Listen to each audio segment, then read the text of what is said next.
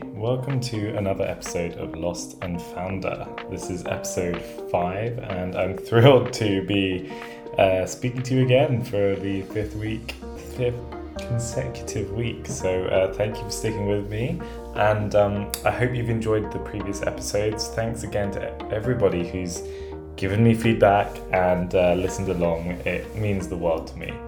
If you're new to this show, Lost and Founder is all about well, it's about me talking into a microphone, uh, sharing my real world experiences as a founder of a software company, GoSquared.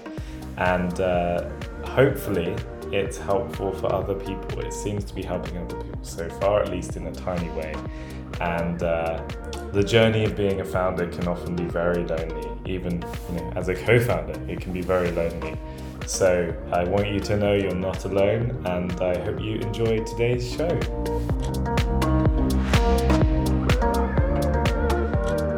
The primary thing I wanted to talk about this week was around a bit of reflection on my previous couple of weeks. And last week, I really felt like I was not myself. Last week, I had a really tough week, and I really struggled to focus to do the job that my team needed me to do. And I kind of wanted to sum this all up as really about focusing on the business versus focusing in the business. That's probably how I'd sum up the the chapter, the title. And I, I think there's there's probably a lot we could talk about on this topic, but we'll see we'll see how it goes. But I think for me, and I'm sure a lot of other people listening, they often start a business, especially like especially a software business. I think a lot of people start not as managers but as makers, as people who create things.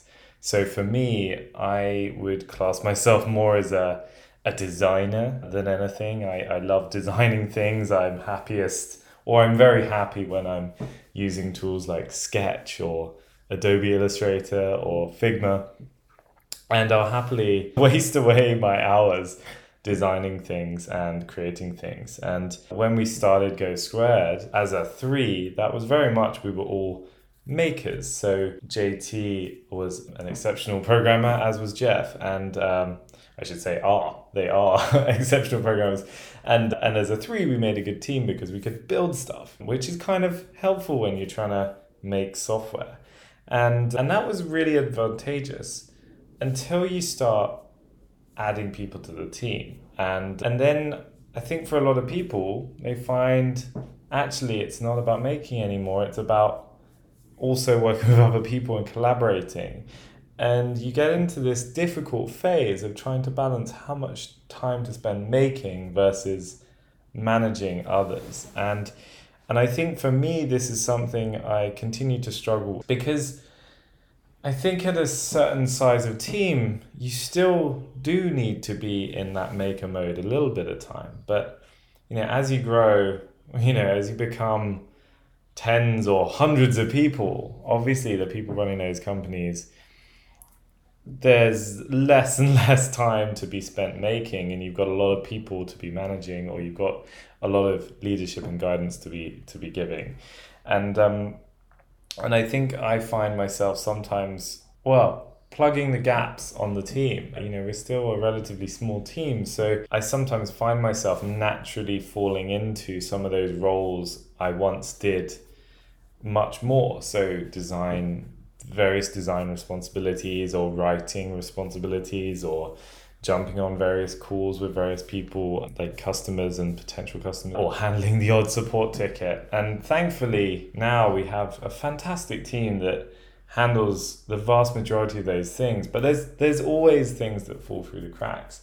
And I think last week for me, I I fell down a bit of a rabbit hole on this and ended up spending too much of my time in that maker mode and I don't know how much to blame external factors. Like last week in London, it was an absolute scorcher and it was extremely hard to focus. I think everyone found it difficult. Anyone who doesn't live in London will know how poorly prepared most of us in London are for extreme weather that happens every year. So either extreme sunshine or extreme snow. But I think last week that certainly affected my mood and my my ability to be hundred percent.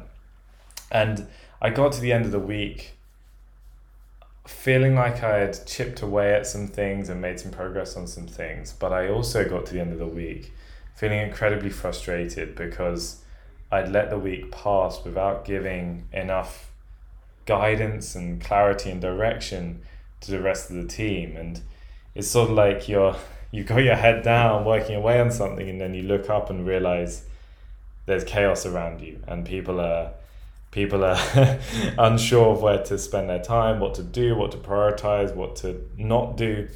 And I think for me, getting to the end of the week, I I took the weekend to reflect on it, and I I said to myself, I just I can't let that happen again. Like, if you want to go, what's that phrase, that quote? If you want to go fast, go alone. If you want to go far, go together. And um, and I really felt that I'd missed missed an opportunity or, or, or dropped the ball last week.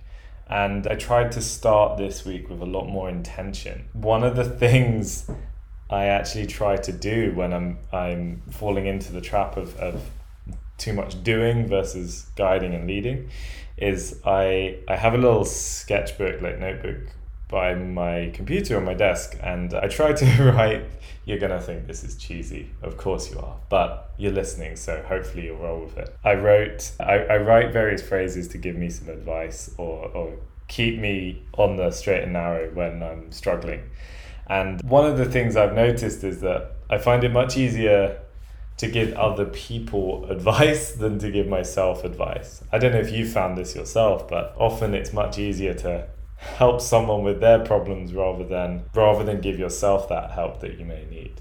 And so one of the things I've written down is just a question, what would James the CEO do?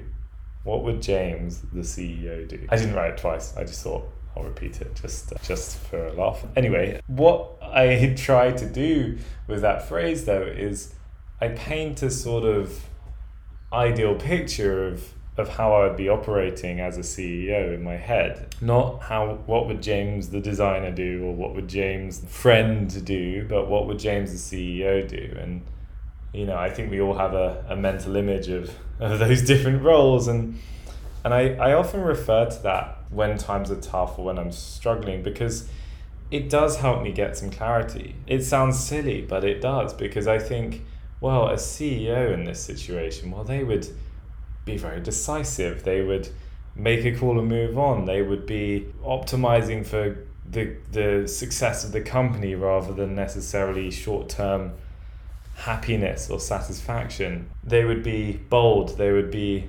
inspiring. They would be guiding people. They would be helping their team achieve what they need.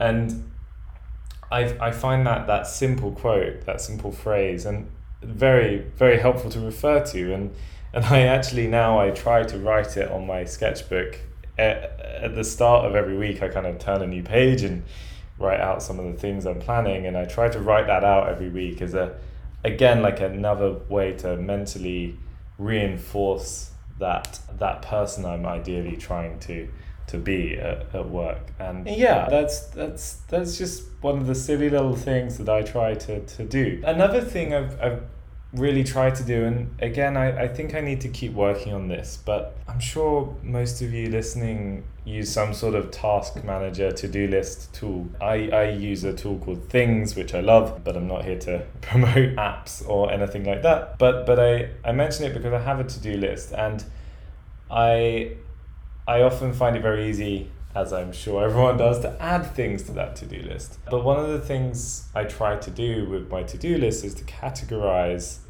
what's on my to do list into things that are me focusing on the business and things that are me spending time in the business.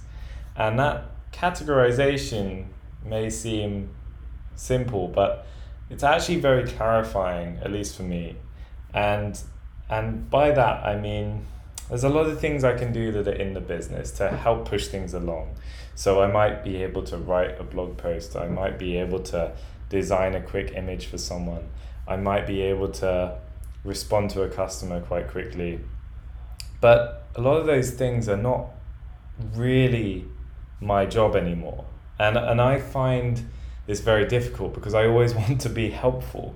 I always want to be pushing things forward. I always want to be leading by example. But if I spend too much of my time on those tasks, then I'm using that time, that precious time, instead of focusing on the business. And by focusing on the business, I mean tasks like clarifying the reason the company exists, clarifying where people should and shouldn't spend their time, clarifying the goals and milestones we're trying to get to, clarifying direction and who we're serving, spending time trying to find the best people to join the team, trying to find time to to give people the guidance and inspiration they need. And and those things if I'm not doing them, then there's not a lot of other places in the company where they're going to come from. So it's absolutely essential that I spend time on those things, on the spending time on the business, not in the business. But what I find so difficult is that often the things that are in the business are very urgent you know we've got to get this blog post out today. We've got to we've got to get this email newsletter out and we don't have an image for it. They're often very urgent and you know very clearly done or not done. Whereas the things that are tasks where it's spent on the business it doesn't it's never as visible as that. Often you can spend days weeks thinking on something or trying to figure something out and nothing really changes whether or not that's decided or not in the in the short term.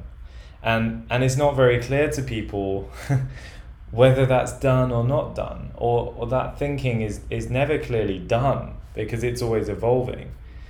But the long term the medium and long term consequences of that work not being done have a far far greater impact on on the team and on the company as a whole and and I think I, I just try to keep reminding myself of that because well yeah as as a founder as a CEO like those are the things that if I'm not doing them then they're not getting done. And if they're not getting done then the company is essentially rudderless. It's like a ship without a, a captain at the wheel. And so so yeah trying to to keep myself doing those things takes constant restraint and self discipline to to avoid getting sucked into the day to day and to to keep focused on the the most important but not necessarily most urgent tasks. There's one article I think that might be of interest to people. I, I would assume maybe some of you have read it before, but there's a there's a chap called Paul Graham who um, started Y Combinator, a very famous investment angel investment um,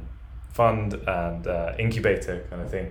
And out of Y Combinator came some huge success stories, including um, Airbnb and well, many other many other great companies. I'm sort of winging it off the top of my head, and I don't want to make a mistake. So I know Airbnb came out of it, but but Paul Graham wrote a great essay. He's written many many great essays for founders, for people starting companies, thinking about starting companies. And uh, one of my favorites is uh, an essay simply titled Maker versus Manager.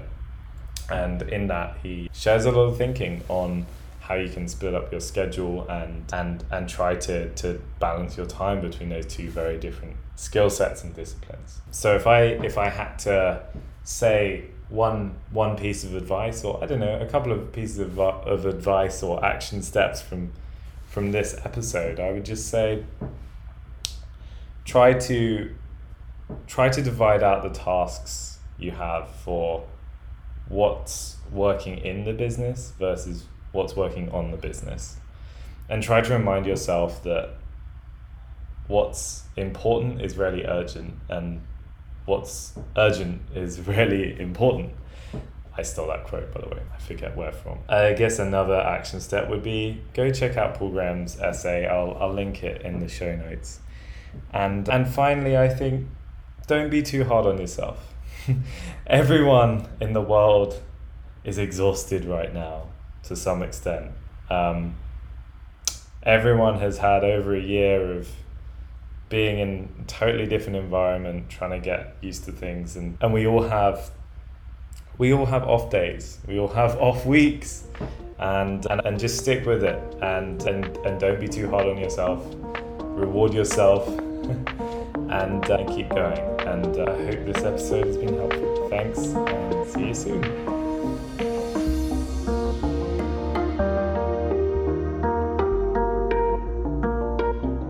Thanks for listening to episode 5 of Lost and Founder. It means the world to have you listening along, and I hope you'll join me for many more episodes to come.